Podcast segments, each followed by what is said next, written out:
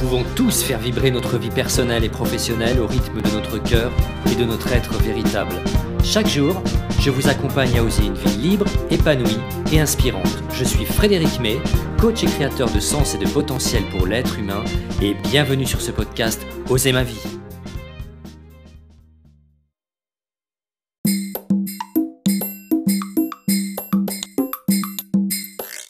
Bonjour à toutes les exploratrices et les explorateurs. Osez ma vie. Osez ma vie, c'est le podcast qui vous permet d'imaginer, d'initier et de créer la vie que vous voulez.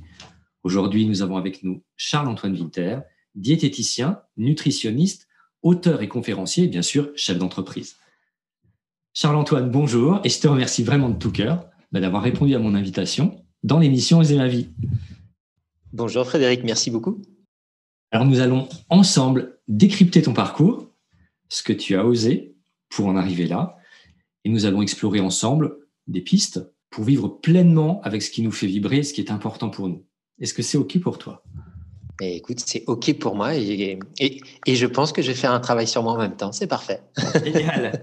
On va voir ça. Mais avant tout, je vais me permettre de te présenter.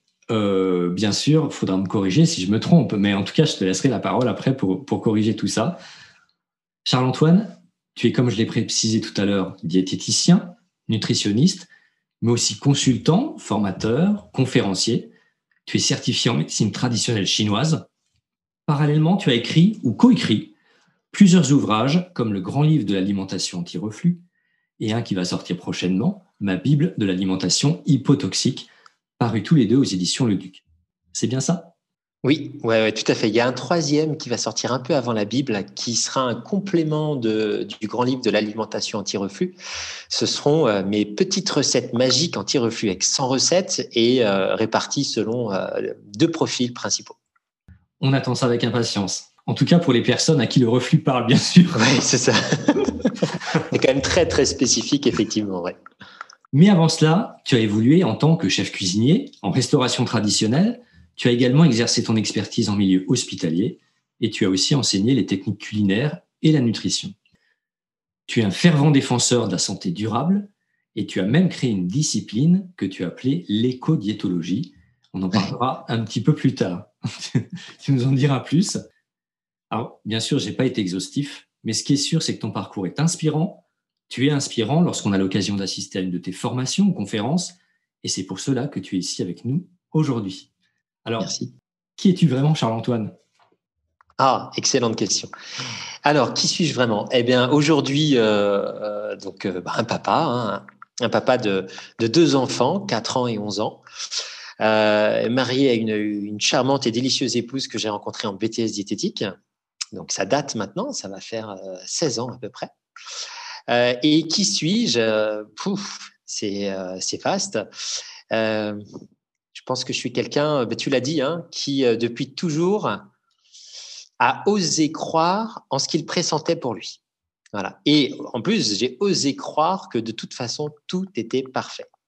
Je m'explique. Euh, je suis pas né dans une famille où voilà tout coule de source, etc.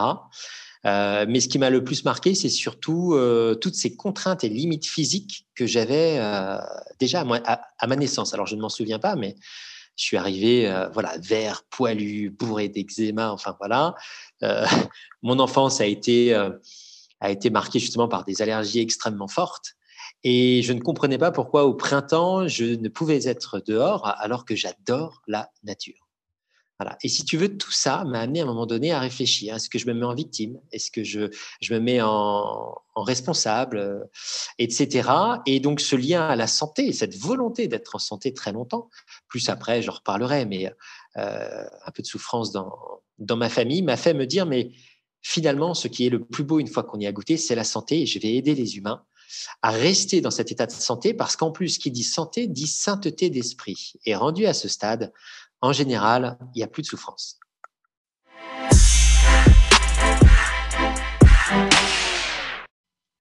Donc finalement, ton enfance te prédestinait un petit peu à devenir qui tu es aujourd'hui? A priori, oui. Euh, a priori, oui. Euh, alors, par contre, comme je te le dis, hein, j'aurais pu euh, réagir, j'aurais pu me mettre en victime, j'aurais pu être plus bourreau que sauveur. Et même si on sait qu'il vaut mieux éviter d'être dans le triangle, hein, sauveur, bourreau, victime, mais, mais tu sais, c'est un ensemble, quoi. C'est, je me souviens, à l'âge de 9 ans, voilà, j'avais de l'eczéma sous le nez, sous les yeux, je prenais de la cortisone, du coup, j'étais tout gonflé, bref, la totale. Et, puis, j'ai des copains de classe qui viennent me voir un jour parce qu'il faisait chaud, je transpirais beaucoup. J'étais rouge, gonflé. Et ils me disent Écoute, on dirait un bulldog, t'es trop moche, va à l'ombre, cache-toi. Du genre Quasimodo del Paris. et, euh, et je n'ai jamais pris ça à titre personnel et euh, avec une volonté de, de, nuisance, si tu veux. Il y a une forme de naïveté, je pense, qui m'a protégé. Euh, il y avait aussi un constat, une vérité, c'est qu'effectivement, même moi, j'avais du mal à m'apprécier, tu vois. Euh, et, toute ma vie a été comme ça. J'ai refusé de me mettre en victime, de réagir, et je me suis toujours dit, mais attends, pose-toi les questions, quoi. Donc là, bah, très très jeune, l'idée c'était de tout apprendre sur le corps humain, sur pourquoi j'étais allergique, qu'est-ce que c'était, euh, pourquoi le sport me faisait du bien. Euh, et puis après, très vite, ça a été, mais attends, pourquoi quand les gens te voient ou les filles te voient, elles te trouvent beau, et toi, dès que tu te vois dans un miroir, tu peux pas t'empêcher de, jouer un rôle ou de dormir que sur le côté gauche pour pas avoir un épi, tu vois. Enfin bon, bref, c'était insupportable. Et, et donc, je pense qu'il y a toujours eu cette. Euh, comme un écho, tu sais, que qu'on est parfait et qu'on est, on est fabuleux. Et euh, je suis tombé assez vite sur le texte d'intronisation de Nelson Mandela, qui te dit que ce qui te fait le plus peur, c'est pas ton ombre, c'est ta lumière. Et waouh, rendu à ce stade, ça a été très fort. Et je pense autre chose que j'ai eu, une qualité, qui peut être un défaut pour le coup, mais c'est que quand je lis quelque chose qui me transporte, je n'émets aucun doute sur le fait que c'est vrai. Tu vois le truc? Donc quand tu lis certains textes, que tout d'un coup, ton expérience personnelle, clinique te montre qu'il y a du vrai, bam, tu t'y mets à fond. quoi. Et là, tu te rends compte que ça arrive.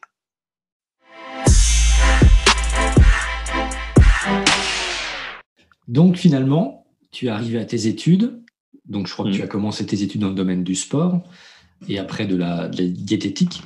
Tu es arrivé naturellement vers ces études, finalement. Tu cherchais des réponses et ces études t'en ont apporté ou c'est un de tes choix une de tes Même propres motivations? Non. En, parlant de oser, justement, euh, euh, c'est là, je pense, que j'ai osé beaucoup de choses. Euh, mon père était militaire. Et, et c'était un militaire qui très humain qui me disait assez souvent d'ailleurs, tu sais, si je pouvais être au chômage, je serais heureux, ça voudrait dire que la paix est dans le monde. Et bon, déjà, tu vois, c'est une, approche qui est chouette. Euh, après, pour les raisons que je t'ai citées tout à l'heure, beaucoup de complexes physiques, euh, plus bah, des voyages tous les deux ans. On arrivait dans des endroits, donc il fallait euh, soit se faire respecter, soit se faire des amis, soit, enfin bon, tu vois. Donc, bref, je suis tombé à un moment donné sur, voilà, regarder du Jean-Claude Van Damme, du Rambo, parce que bah, parce que c'était pas ma nature. Et j'avais l'impression que mon côté bisounours, qui est vraiment ce que je suis à l'intérieur, euh, n'avait pas l'air d'être ce qui me protégerait. Donc, je suis parti à l'opposé. Bon, bref, les caricatures et j'en passe. N'empêche comme je te l'ai dit, eh bien, quand je fais quelque chose, je le fais à fond. Tu vois, donc j'y suis allé à fond et puis je voulais donc être militaire, nageur de combat dans le génie pour aller déminer euh, des ports, sauver les enfants, etc. Euh, et puis, et puis manque de peau, je me casse euh, le genou droit au rugby euh, en Bretagne à l'âge de 19 ans. Et là, là, c'est horrible. je m'entête, je fais un dog staps. Donc, si tu l'as bien compris, je pars en fac de sport pour ne pas perdre en capacité physique, mais repartir ensuite vers l'école des sous-officiers d'actifs. J'y vais et mais très très fier. Et là, là-bas, c'est la catastrophe bah, si tu veux, pas d'hygiène de vie, euh, tu dors pas, tu t'étires pas, tu bois pas assez, tu manges de la cochonnerie. Il y a un manque de respect du, euh, je dirais, euh, des militaires qui est bien, bien dommage. Mais bon, c'est là. Et puis, et puis, comme tu l'as entendu, j'étais déjà très fragile en arrivant au monde, tu vois, très sensible et tout. Donc là, c'est la catastrophe. J'y arrive pas. Et, euh, et après le shooting des 10 vaccins en trois jours, je ne reconnais plus mon corps je me mets à trembler, je fais des malaises, enfin ça va pas du tout, tu vois. Et la personne joviale que je suis commence à s'inquiéter. Et, qu'est-ce qui se passe? Eh ben, Je décide euh, de rompre le contrat avant qu'il devienne, euh, si tu veux, euh, obligatoire sur les cinq ans qui suivent. Donc après, je fais huit mois de dépression vraiment forte, mais euh, des dépressions parce que mon corps a un souci, vraiment. Je pense que ces shoots vaccinaux étaient compliqués, associés à une hygiène de vie catastrophique que j'avais pris soin, tu vois, de, cultiver jusqu'à maintenant. Euh, et en fait, c'est après de l'introspection, après la douceur de mes grands-parents, qui me qui, m'apaisait de façon incroyable. Mon grand-père avait été résistant, tu vois, breton et tout. Et, et puis un jour comme ça, je me dis, bon, bah, c'est simple, qu'est-ce que tu aimes faire depuis toujours? Ce que j'aimais depuis toujours et ce que je faisais, c'était la santé, respecter les lois de santé, m'intéresser aux conditions, etc. Et du coup, je décide de devenir diététicien. Voilà. Donc, je fais euh, ce BTS diététique. Là, une fois de plus, ça c'est mon tempérament malheureusement, mais je trouve que c'est beaucoup trop scientifique, qu'il y a des incohérences, euh, que le métier diététicien est un métier fabuleux, mais surtout euh, dans la prévention et qu'on veut juste que je sois le petit, comment te dire, soldat du médecin, etc. Bref, ça me gonfle. Et puis au même moment, j'ouvre la porte spirituelle.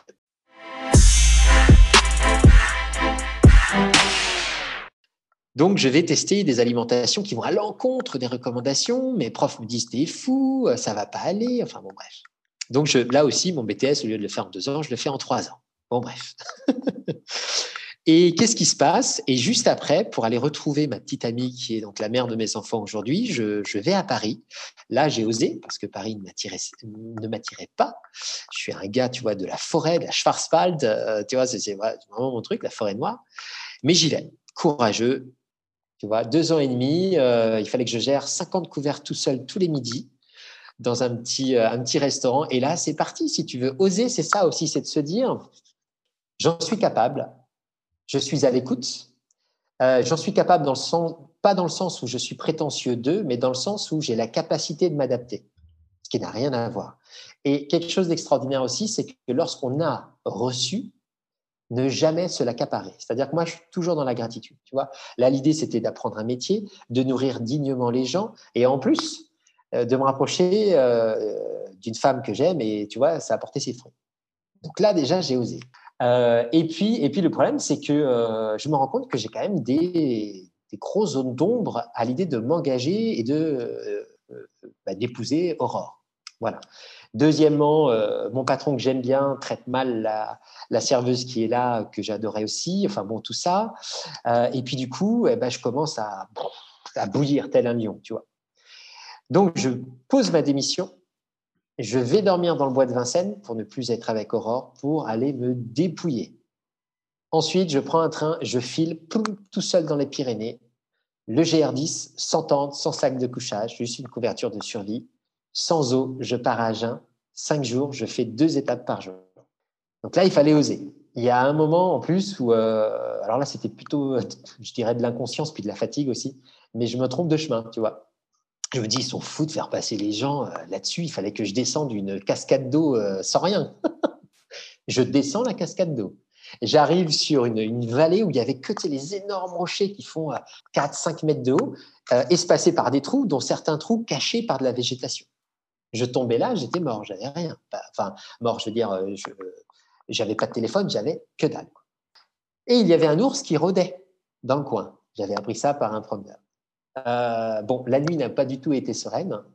Et, euh, et, surtout, il y a un moment, je me suis réveillé trop tard, j'avais plus d'eau, le soleil cognait, et il fallait que je sorte de cette enclave. Et là, j'ai vraiment cru que j'allais y passer. Et puis, et puis après, bon, bah, tu t'en doutes, je m'en sors, donc je vais, euh, je, vais jusqu'au bout.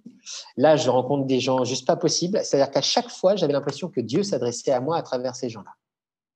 Et je dis euh, aux personnes qui nous écoutent que je ne suis pas du tout religieux, mais profondément croyant, ce qui n'a rien à voir. Et là, si tu savais ce que j'ai reçu pendant cette, cette randonnée, c'était incroyable. allez, je fais un partage avec vous. Et il y a un moment, j'ai cette petite voix que j'attribue à Dieu, hein, qui me dit Écoute, Charles-Antoine, c'est fabuleux. T'arrêtes pas de me montrer que tu es prêt à mourir par amour pour moi. Mais à quel moment t'es-tu posé la question qu'il était peut-être temps de me prouver que tu étais capable de vivre par amour pour moi? Ça, ça m'a atteint dans les tripes, tu n'imagines pas. Et ça m'a ouvert une porte sur tout, du coup. Accepter la richesse, accepter d'être connu, accepter de m'exposer. Euh, bref. Et donc, ça a ouvert une porte. Et, euh, et puis après, ça y va. Euh, j'ai un poste d'enseignant qui m'est proposé. Bam, j'enseigne pendant trois ans et demi en BTS diététique. Je réforme l'équipe pédagogique. Euh, C'était passionnant. Une fois de plus, je tombe sur un directeur d'école qui voyait ses élèves plus comme des clients que des élèves. Donc, je me retrouve sur un problème d'éthique. Je quitte. Donc, je repars à être magasinier dans un super U où je me réveille tous les matins à 5 heures pour bah, faire mes 7 heures de petit boulot et puis essayer de relancer un cabinet à côté. Travailler à Super U n'était pas une punition, c'était un cadeau, quoi. Je savais où j'allais, je voulais aller, je savais que c'était sain, noble, et donc je savais que ça ne peut pas, ça ne pourra pas, encore aujourd'hui, ne pas avoir lieu. Et donc, du coup, je ne sais pas si j'ose ou si simplement je suis, tu vois, je ne sais pas trop. Et, euh, donc, bah, après, ça a été, euh, comment te dire, crescendo, quoi. J'ai rencontré plein de gens, j'ai, euh, régulièrement, j'ai travaillé pour la Fondation Good Planet, j'ai accompagné l'Institut de l'alimentation bio, qui a été une très belle aventure. Euh, enfin voilà, aujourd'hui, je fais des consultations, j'ai des gens euh, très réputés. Euh, la maison d'édition Le Duc est venue me chercher alors que je n'ai jamais voulu écrire. On me dit, mais tu dois faire du marketing, tu dois faire attention, tu dois faire ci, ça, ça et tout. Je n'ai rien fait, Frédéric. Donc si j'ai quelque chose à transmettre aujourd'hui, ne jamais se mettre en victime parce que ça veut dire que vous n'entendrez pas le moment où vous avez une main tendue. Soit parce que vous partirez du principe que vous n'en êtes pas digne, soit que c'est le diable et que c'est un piège, alors qu'en fait, c'est tout simplement euh, un soutien. Donc, jamais en victime, tant que possible. En plus, ça va vous apporter des qualités extraordinaires de résilience. C'est ça qui est fabuleux. Et je pense que le succès est basé avant tout sur la capacité d'écoute et on ne peut écouter que quand on se connaît et qu'on a euh, accumulé un maximum d'expérience.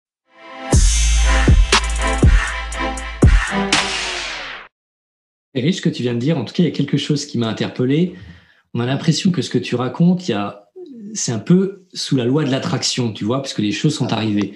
Mais ce que je remarque et ce que je dis toujours, c'est que dans attraction, il y a action, sinon rien n'avance.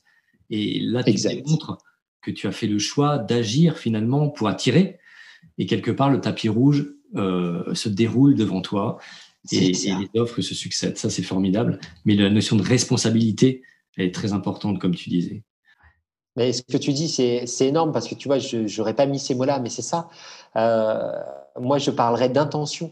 Il y a ça, il y a l'intention, et tu sais, il y a aussi, maintenant que je t'écoute, euh, je crois qu'il y a, j'ai toujours eu une foi énorme euh, dans la, comment te dire, dans la notion de vertu. Je pense que la vertu, c'est quelque part ce que j'appellerais des, des valeurs saintes, donc spirituelles, et j'ai toujours eu, j'ai manifesté une foi absolue dans la vertu. C'est-à-dire qu'à chaque fois que j'ai quitté ces boulots qui, honnêtement, quand j'étais enseignant, je gagnais très, très bien ma vie. Enfin, en tout cas, pour moi, hein, je veux dire, j'étais, j'étais pas à 10 000 ou à plus. J'ai pas besoin de ça. Donc, de toute façon, voilà. Mais euh, voilà, en tant que jeune entrepreneur enseignant, j'avais de, de, très beaux mois. J'ai quitté ça du jour au lendemain, t'imagines?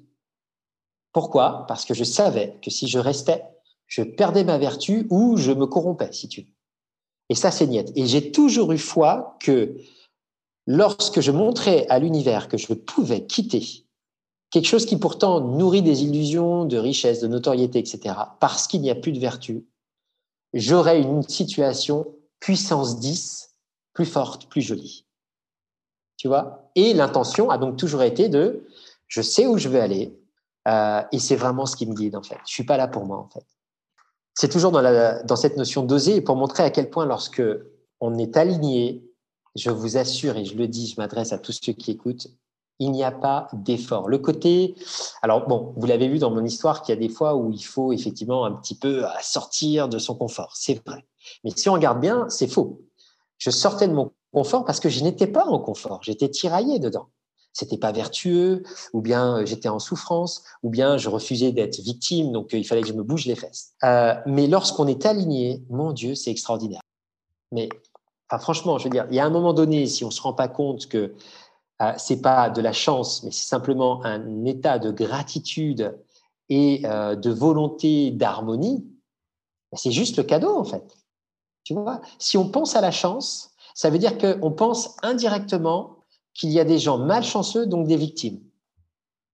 Si on croit au fait que tout est parfait et on a la force de l'intention, tout se fera. À chaque fois, c'est soit j'apprends, soit je reçois un cadeau. Et puis il y avait euh, un pourquoi fort, une motivation, ça c'est important. Exactement. Quand tu es connecté à quelque chose, tu te fais tirer. Et la chance, effectivement, bah, on a de la chance quand on apprend et quand on agit. Plus on agit, plus on a de la chance, plus on apprend, plus on a de la chance.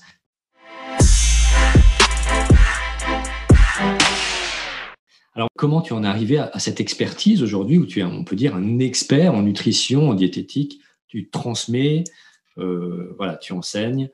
Comment tu en es arrivé là? Ah, ben, Grâce à mes patients. Grâce à mes propres pathologies, grâce à mes patients, euh, grâce aussi au fait d'avoir été enseignant, hein, ce qui veut dire que j'ai eu, euh, comment te dire, j'ai mis le nez dans la formation académique. Et, et, puis forcément aussi grâce, et ça c'est énorme, ça rejoint tout le reste, à une grande considération de la notion de cohérence. La cohérence, ça va avec la responsabilité. Tu vois? Et il y a un moment donné, lorsqu'on ce qu'on t'apprend à l'école n'est pas en cohérence avec la réalité clinique, il faut remettre ça en question. Le problème, c'est que quand tu commences à remettre en question certaines choses, eh bien, tu te rends compte que wouh, ça va peut-être jusqu'à remettre le système en question. Et donc, du coup, je crois que c'est vraiment la remise en question, l'écoute des patients, l'observation de la réalité euh, qui m'ont amené, en fait, du coup, à me dire, bon, c'est simple. Pour être légitime, il va falloir que j'acquière des connaissances profondes donc bien plus profonde que ce qu'on gagne en BTS diététique, même si c'est vraiment une bonne base. D'accord? Il va falloir que j'aille là-dessus. Deuxièmement, bien sûr, j'ai développé bah, une certification en médecine traditionnelle chinoise, qu'il faut que je complète, qui est euh, euh, sur les deux premières années qui était superbe.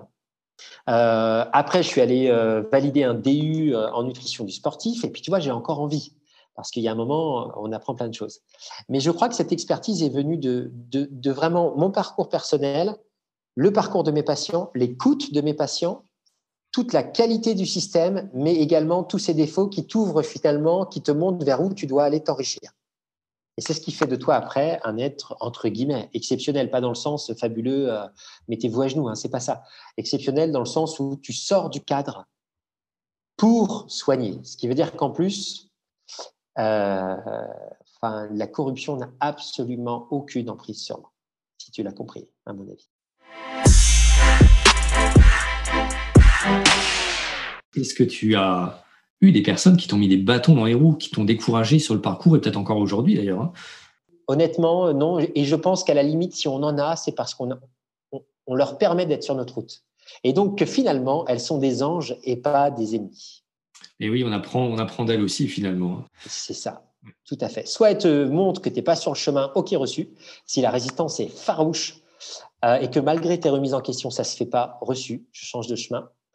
Euh, ou bien, ou bien euh, tu as l'opportunité de pouvoir les intégrer, voire même les aimer. J'ai adoré cette phrase dans Le guerrier pacifique l'amour pour épée, l'humour pour bouclier.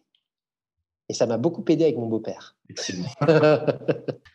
Quelle est la réussite la plus marquante de ta carrière, Charles-Antoine Alors, c'est pas du tout pour, euh, pour voilà, sortir un truc bateau et tout. Mais je crois que, voilà, même là où je suis aujourd'hui, c'est euh, ça, si tu veux. Maintenant, si je dois en sortir une, bah, écoute, c'est peut-être quand même parce que ça m'a demandé un tel effort, un tel effort, vraiment, et ça, ça a remis en, en question beaucoup de mes chimères et tout. Ça m'a fait grandir. Je me demande si c'est quand même pas, effectivement, d'écrire mon premier livre. Mm-hmm. Ouais, ouais, je pense que c'est ça, ouais. Je comprends tout à fait. En plus, c'est un exercice euh, différent de ce que tu as l'habitude de faire. Donc, euh, Complètement, complètement.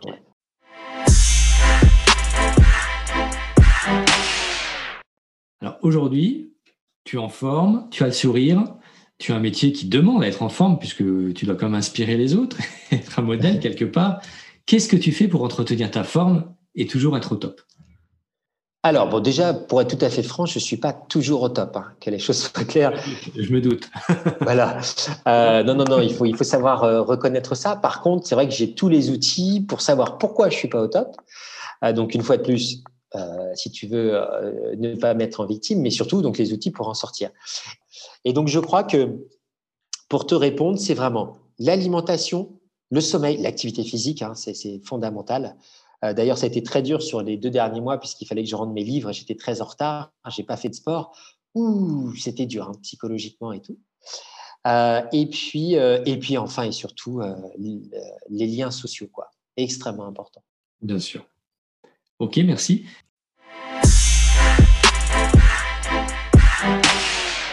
Et comme je te disais tout à l'heure, j'aimerais te poser une question au sujet de l'équilibre alimentaire. Yes.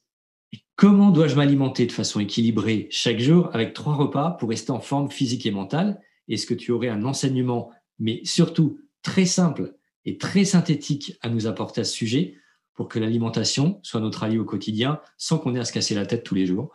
Euh, savoir qu'est-ce qu'on fait, qu'est-ce qu'on fait pour équilibrer, qu'est-ce que je mange ce soir, trop, pas assez, de la viande, pas de la viande. Est-ce qu'il y aurait une règle simple pour équilibrer son alimentation quotidienne? Alors c'est compliqué parce que tu te doutes que justement mon expertise fait que j'ai réussi à développer vraiment des prises en charge spécifiques. Hein. Un patient qui vient au cabinet est rarement soigné à l'identique qu'un autre. Maintenant, il y a quand même euh, des, solutions universelles. Alors, première chose sur les volumes, déjà, le premier outil pour savoir si vous mangez trop ou pas assez, c'est la mastication. Là, c'est le courant de l'alimentation pleine conscience. Et c'est vraiment fondamental quand je passe à table, c'est un moment pour moi, d'accord? Et c'est un moment où je sais que tout ce qui rentre en bouche, euh, comment te dire, va avoir un impact sur moi de 4 heures à 48, 72 heures, parfois même plus longtemps. Donc, à quel moment puis-je penser que ce que je mets en moi n'est pas responsable de mon manque de sommeil, de ma maladie, euh, de ma baisse de libido et de euh, j'en passe? Déjà, c'est important. Tu passes pas en te disant waouh, ouais, effectivement, j'ai quelque chose qui va me m'influencer et me conditionner finalement. Ensuite, retenez quelque chose, c'est que pour que manger reste un plaisir, il va falloir comprendre que ça ne se passe qu'en bouche. Le goût n'est qu'en bouche. N apostrophe EST et N-A-I-T. Si vous aimez quelque chose, mâchez-le longuement. D'accord? C'est incroyable de voir que c'est souvent le contraire, même dès, le plus jeune âge. Tu sais, t'adores, t'engloutis. T'aimes pas, tu gardes, tu rumines. Ah, ah. Non, non, non, non. T'aimes pas, t'avales vite. Parce qu'en plus général, en général, ce que vous n'aimez pas est plutôt sain. Donc t'avales. Tu sais que ça va faire du bien en bas. Tu vois et, euh, et ce qui est bon, mâchez-le longtemps. Comme ça, même si c'est pas bon pour le corps, mais bon en bouche, vous en mangerez moins. Donc voilà, pour les volumes, prenez le temps de bien mâcher. Ensuite, sur l'équilibre alimentaire, le plus important, hein, c'est toujours d'abord les aliments le plus bruts possible, tels que la nature les offre. Souvenez-vous, nous sommes normalement des, des nomades et notre corps est animal et se nourrit de ce que la nature lui offre. Tout ce qui n'est pas reconnaissable, bourré de transformation, les aliments ultra transformés et tout, ok de temps en temps, ok pour la vie sociale, ok pour le plaisir en bouche, mais il ne faut pas que ce soit votre base. Et enfin, sur l'équilibre alimentaire, alors déjeuner, euh, dîner, bon, un truc assez bateau, hein, mais c'est, voilà, vous avez votre assiette. Bah, la moitié des légumes, c'est sûrement, sûrement pas les féculents. On ne bouge plus assez pour manger autant de féculents. D'accord? Donc, la moitié des légumes de saison, si possible bio, locaux, cuisinés al dente, si crus, parfaitement mâchés, avec une huile de top qualité, d'accord, qui ne sera pas cuite un quart de protéines. Alors là, ça dépend de chacun. Elle peut être animale, elle peut être végétale. À savoir que les protéines végétales, que sont les lentilles, les légumineuses et tout, ou les oléagineuses, noisettes, amandes, cacahuètes et tout, euh, comment te dire, seront parfaites et n'apportent que peu de sucre. Donc un quart de protéines, animales ou végétales, que des légumes, et l'autre quart, optionnel, des féculents. Idéalement, des féculents plutôt demi-complets, voire complets, mais toujours parfaitement mâchés et bien cuits. Ensuite, une collation, quand même plutôt intéressant entre 16 et 18 heures, selon les, appétences. Là, c'est pareil, on va aller sur les bonbons de la nature, des fruits secs, des fruits secs réhydratés, euh, des boules énergie, euh, les fruits frais, euh, les oléagineuses. Pour ceux qui les supportent, des produits laitiers qui peuvent être intéressants, tu vois. et puis, c'est à peu près tout. S'il y a du sucrant, on va penser au miel, on va penser au sirop d'érable, tu vois. voilà, mais c'est à peu près tout. Et ensuite, que je n'oublie rien, eh bien, le matin au petit-déj, surtout, pensez protéines, graisses, pensez plutôt salé que sucré. Euh, et si sucré il y a, eh bien, intéressez-vous à ce qu'on appelle la notion d'indice glycémique, euh, qui a l'avantage d'abord de vous assurer que votre pancréas va pas produire trop d'insuline, qui est opposé, si tu veux, euh, à la santé, en tout cas à long terme. Et en même temps, on sait que eh bien, des aliments à indice glycémique bas sont souvent des aliments très peu transformés. Voilà. Et, et euh, principalement des végétaux. Donc on est très bien. Puis on retrouve tu sais, la règle d'Anthony Fardet euh, qui met en avant les trois V véritable, végétal et varié. Et là, normalement, vous êtes bon.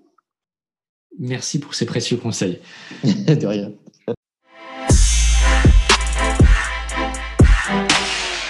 On va revenir à notre sujet osé, et d'ailleurs on arrive à la fin aussi de cette interview. Est-ce qu'il y a une piste que tu pourrais partager avec tous ceux qui n'osent pas se lancer?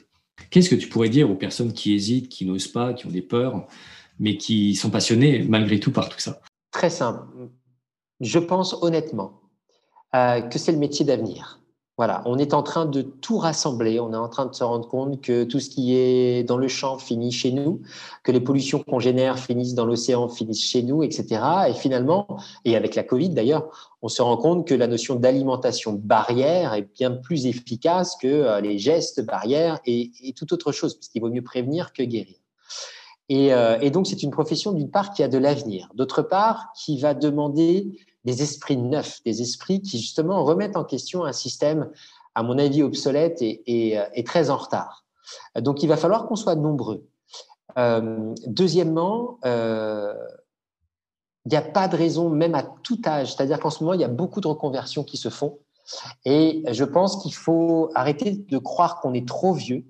Il faut essayer aussi d'insuffler auprès des, je dirais, des universités et autres, hein, de retirer les limites d'âge parce que tout ce que vous avez acquis jusqu'à aujourd'hui vous servira, servira aux patients. Voilà. Donc, osez.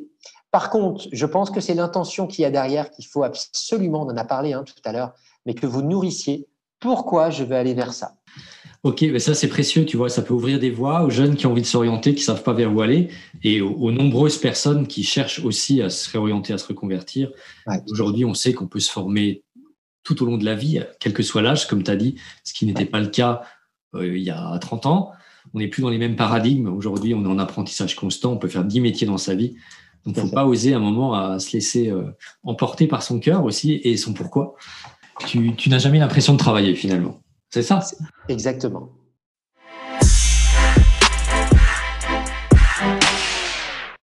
Tout à l'heure, tu as parlé de la Covid. Alors, on va juste y faire allusion un tout petit peu parce que c'est encore d'actualité. J'espère que ça va pas trop durer cette actualité, mais ça risque de durer encore un petit peu quand même. Alors, le contexte ambiant depuis un an, la Covid, ça nous a fait réfléchir aussi sur la façon dont on pouvait renforcer son système immunitaire. Oui. Et dans cette période, est-ce que tu aurais des conseils à nous donner pour mieux nous protéger et pour rester en énergie? Ok, alors le truc le plus important pour votre système immunitaire, dormir, ne, ne, comment vous dire?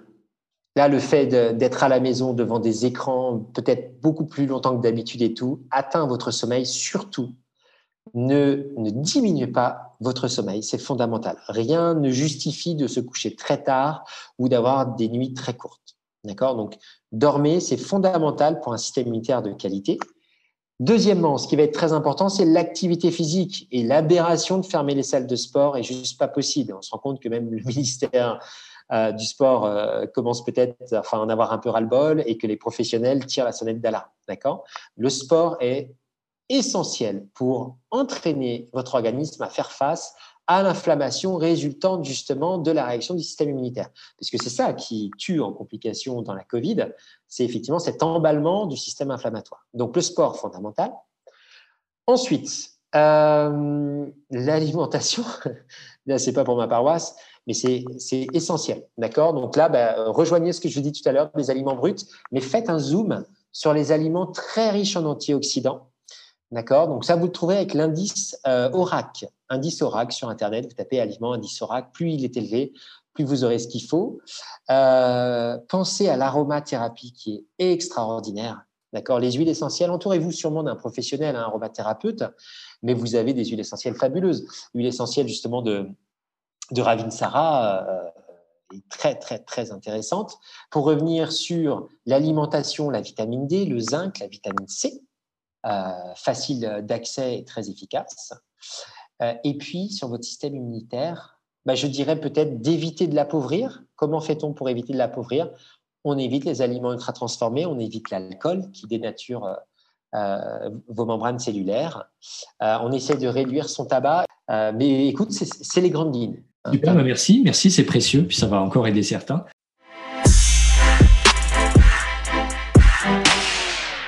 Et puis là, on arrive sur la fin. Et pour terminer, comme à l'accoutumée dans cette émission, on va terminer par un petit instant question-réponse flash. Je te pose une question, tu réponds au tac au tac, d'accord? Aussi. Le souvenir d'une bonne odeur de ta jeunesse La rose. Si tu étais un légume, tu serais? Poireau. Plutôt ville ou campagne? Campagne. Plutôt sucré ou salé? Salé. Une qualité que tu sais voir chez toi? Tu vois, là, je cherche trop. La première chose qui est venue, c'est remise en question. Ok. Plutôt Vivaldi ou les Beatles? Vivaldi. Plutôt fromage ou dessert? Dessert. Si tu étais une émotion, tu serais? La colère. L'objet dont tu ne peux pas te séparer. Mon vélo. Ton petit plat préféré? Alors attends, qu'est-ce qui m'est venu en tête là tout de suite? Je vais te dire ça. Euh, crumble. Ok. Euh, je crois savoir la réponse. Le mot grossier que tu utilises le plus? Euh, bah dis-le moi, parce que je sais pas. Tout à l'heure, j'ai entendu putain. Alors, je me suis dit. Ouais, alors c'est peut-être ça, alors. ah, je peux te dire que c'est 90% des réponses, c'est putain. Il est tellement populaire, celui-là, c'est fou, quoi. On essaye à la maison de le transformer par flutin pour les enfants. Ah, bah, c'est plus sympa, c'est vrai. Plutôt côte de blette ou côte de bœuf? Ah, côte de blette. Plutôt vaccin ou chloroquine? Chloroquine. Ok. Et pour terminer, je te poserai encore une dernière question. Quels sont tes projets pour cette année? Alors, mon projet pour cette année, bien consolider euh, l'implantation du cabinet Symbiose à Redon. Euh, et euh, peut-être lancer la clinique ou l'Institut Symbiose. magnifique projet. Est-ce qu'il y a quelque chose que tu aimerais rajouter? Eh ben, Je crois que oser, c'est gratuit, c'est accessible, on n'a jamais tort. Euh, donc, euh, bah, tous ceux qui nous écoutent, qu'est-ce qui vous en empêche Tu as raison, bien sûr. Les peurs, mais qu'est-ce qui nous empêche de vivre nos peurs, en fait? Et ouais, aussi, bah, tu sais que c'est Charles de Foucault qui disait, euh, qui a dit La peur n'existe que pour une chose, c'est pour aller vers elle et se rendre compte qu'elle n'existe pas. Il y a une phrase qui va aussi par rapport aux peurs qu'on peut employer hein. la meilleure défense, c'est l'attaque. Face à une peur, vous l'attaquez. Exactement. Et il y a un moment, vous vous rendez compte qu'elle disparaît. C'est ça. C'est en la pratiquant qu'elle disparaît, effectivement. Et ça change toute la réalité. en tout, cas, Charles-Antoine, merci vraiment, vraiment pour ton authenticité. Bah, merci. On a parlé beaucoup. Bon, toi, mais c'est normal. C'est toi qui étais l'invité. Je te remercie pour ta générosité, tous ces partages et tout ce que tu proposes aussi. Où est-ce qu'on peut te suivre, Charles-Antoine? Eh ben, eh ben, écoute, bah, j'ai quitté les réseaux. Tu vois, j'ai quitté les réseaux, mais je vais y retourner sûrement à travers le cabinet Symbiose. Et sinon, bah, il y a mon site internet que je vais refaire, hein, euh, où je vais prendre le temps d'écrire plus d'articles. Et puis, vous me retrouverez de toute façon à travers les livres ou sur des partenaires ou autres. Euh, voilà, bah, tu vois, tout comme toi aujourd'hui, euh, qui m'a fait confiance. Merci beaucoup d'être venu vers moi. Et, et, puis voilà. Et puis, il ne faut pas hésiter. Normalement, je suis très accessible. Donc, Ok, ben c'est sympa. En tout cas, vous trouverez tous les liens dans la description de cet épisode. Merci à toutes, merci à tous. Je vous dis à très bientôt pour un nouvel épisode de Oser ma vie. Je vous embrasse, prenez soin de vous. Bye bye. Merci pour votre attention. C'était Frédéric May pour l'émission Oser ma vie. Retrouvez-moi sur les réseaux sociaux ou sur mon site internet coaching-personnel.fr. Si vous avez aimé cet épisode, n'hésitez pas à réagir en commentaire ou à me laisser un petit audio ou à lever le pouce pour aimer ce podcast. Enfin, je reste disponible pour vous donner toutes les informations sur mes accompagnements Oser ma vie, Oser mon job ou Oser mon business et établir avec vous un plan d'action personnalisé. Prenez soin de vous et à très bientôt